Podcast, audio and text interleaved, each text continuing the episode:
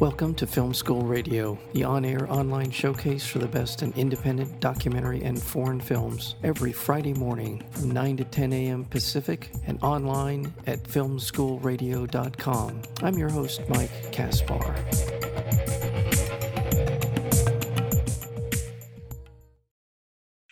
From Emmy Award winner Rex Miller and Academy Award nominated and Emmy Award winning filmmaker Sam Pollard comes a new documentary film about the first male African American tennis player to dominate the tour.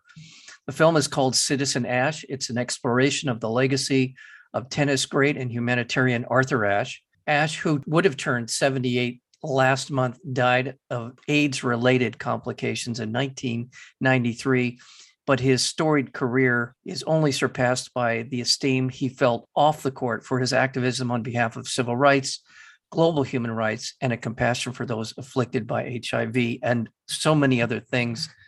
That he was just a wonderful human being. So, uh, truly honored to be able to talk to you about him with one of the co directors of Citizen Ashe, and that would be Rex Miller. Rex Miller, welcome to Film School Radio. Thank you, Mike. Great to be here.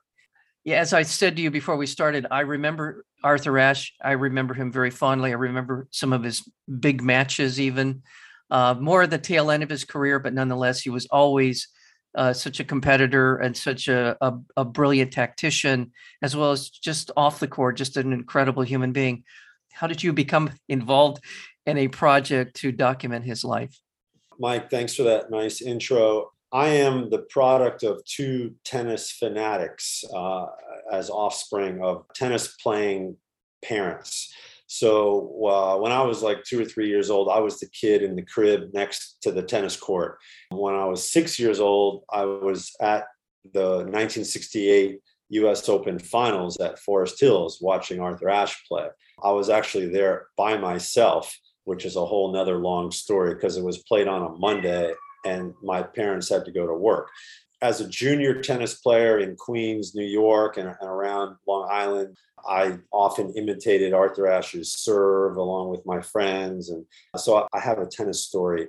And my mom, who was Jamaican and a brown skinned woman and a tennis player, played Althea Gibson in 1958 in a match at the Merion Cricket Club, which at the time was a segregated country club outside of Philly and my mom lost 6061 but that was her greatest tennis moment one which i heard about a lot.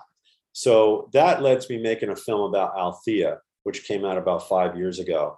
And the althea film sort of opened a door where i was contacted about some interesting archival material about arthur ashe. A, a woman linda zimmerman reached out and, and said my father was the photographer for life magazine in 1968 that had Arthur on the cover.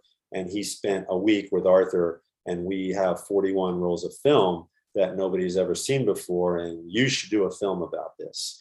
And anyway, that's what got the ball rolling. And five years later, and a, a great team effort, and a lot of cooks in the kitchen, and Mr. Sam Pollard coming on board to help make this film a reality know, we now have a nice film about a wonderful man. Thank you for that. That's a great answer. And what an interesting uh, journey these things often take, these documentary films. I'm always fascinated by the uh, happenstance, luck, the residue of hard work is good fortune, and yes. all of those things that come along with with the making of a documentary film.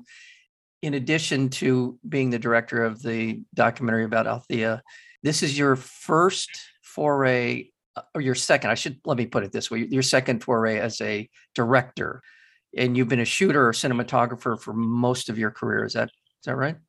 Yeah, well, my my career arc was a photojournalist for about 12 years in New York City, shooting all kinds of long form documentary portraits of musicians, uh, corporate portraiture, all kinds of stuff. And then I segued into filmmaking. And uh, I've made a few feature documentaries. I did a uh, a film about a kid from Uganda who overcomes obstacles through tennis. And okay. so I've kind of straddled this world of tennis has opened up some doors to tell stories for mm-hmm. me, but I've also sh- been fortunate to shoot for a lot of amazing documentary directors, including Sam. That's how we first met. For people who only know the name Arthur Ashe, they they may know him as a humanitarian. They may only know him as a tennis player. Um, where would you put him in sort of the the his place in history as a tennis player? Well, as as a tennis player, he can't escape, you know, the, the moniker of first black male to win a major title. You know, 1968, he won the U.S. Open. He followed that up with winning the Australian Open, and then probably his biggest tennis glory is winning the most famous tournament in the world, Wimbledon, in 1975, defeating Jimmy Connors, you know, the evil foe. So he wound up number one in the world in in 68, and then again in 75 which was interesting because a lot of people thought his tennis career had kind of like was on the decline and there were the pundits who said he was spending too much time on social issues and not enough time on tennis. And he proved them wrong by beating Jimmy Connors and winning Wimbledon. But as Arthur said he didn't want to be remembered just as an athlete. He thought that was a, a human being who hadn't reached his potential to only be a champion on the court he's always thought the true mark of a, of a man or a woman, a great person, is the mark you leave on the world, the way that you make other people better. And that, I think, is his true legacy. He was involved in so many causes. I myself learned about apartheid through Arthur Ashe going to South Africa. And to me, the big takeaway about Arthur is that, as he said, you cannot sit on the sidelines and do nothing. You have to be involved. And he said, you know, you start where you are, you use what you have and do what you can. And to me, his most important legacy is that yes, you can't sit by the sidelines, you have to use your voice, but most importantly, it needs to be your voice. Find your voice. Don't let other people influence you. And I think that's so appropriate for today, where like the country is split into all these silos, where I feel like people are influenced by bad sources, you know, and they don't educate themselves enough to get the big picture. Arthur was all about education and intellectualism and discourse and bringing different people to the table. And he was also all about being pragmatic.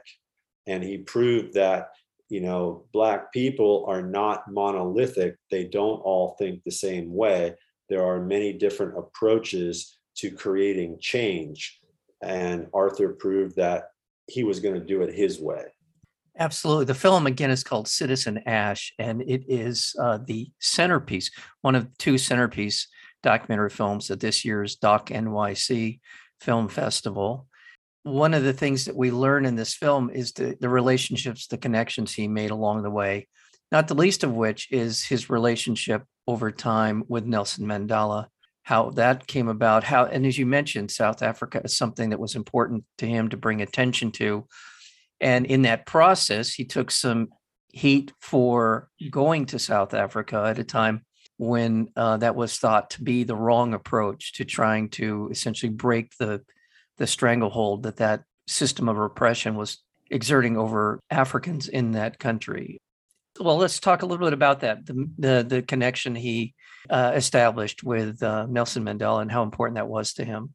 Yeah, um, I was really intrigued with that part of his story because I, I, learned about apartheid through Arthur going to South Africa, and then in the mid '80s, as an aspiring photojournalist, I went to South Africa. I, I hitchhiked around East Africa through a bunch of different countries, and then spent a month in South Africa as a very nervous, young, inexperienced photojournalist and saw for myself how serious things were there. It was still apartheid. Mandela was still in prison.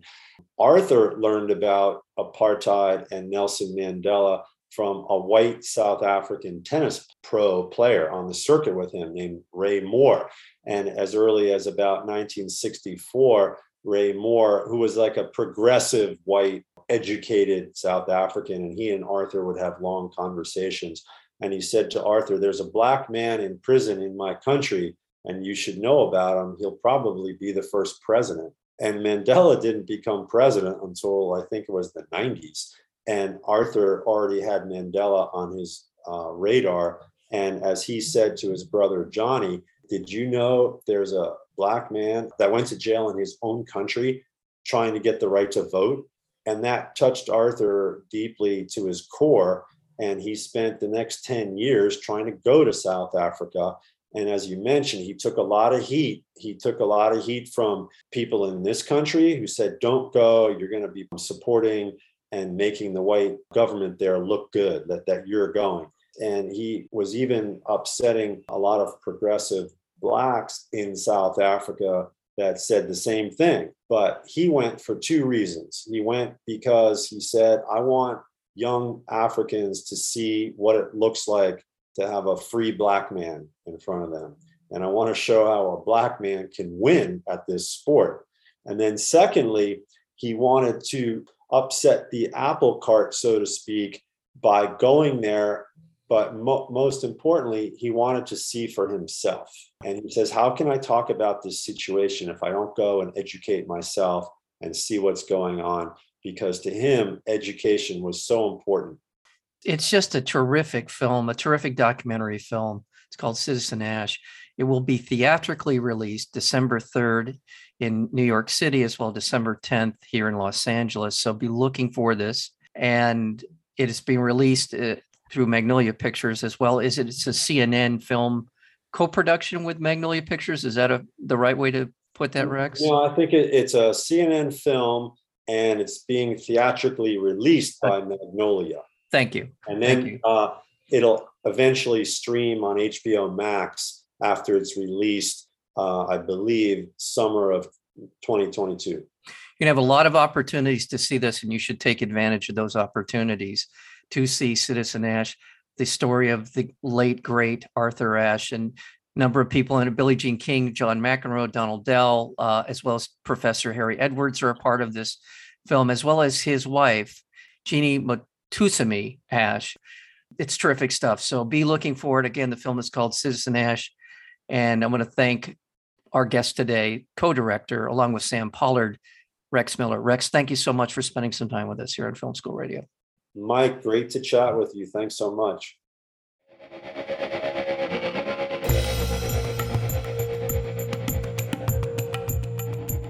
You've been listening to Film School Radio, the on air online showcase for the best in independent documentary and foreign films. You can find out more about the program at filmschoolradio.com. I'm your host, Mike Kaspar. Thank you for tuning in, and we'll see you next week with another edition of Film School Radio.